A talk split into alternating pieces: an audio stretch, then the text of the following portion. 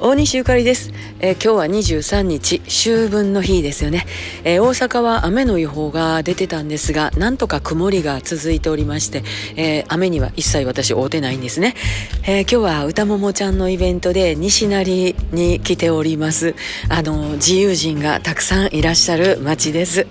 え夕方のリハーサルも、え滞りなく、えいただいた時間も私パッツンパッツンで曲出しましたんで出しすぎかなっていうぐらいやったんですがあのバンドの人もものすごい一生懸命やってくださってもう全然大丈夫です。バッチリ。楽しみです。今ほんまにあの本番前に喋ってるんですけどね、えー、お店のオープンの頃にはたくさんのお客さんと少しお会いして話もできました。大変嬉しいです。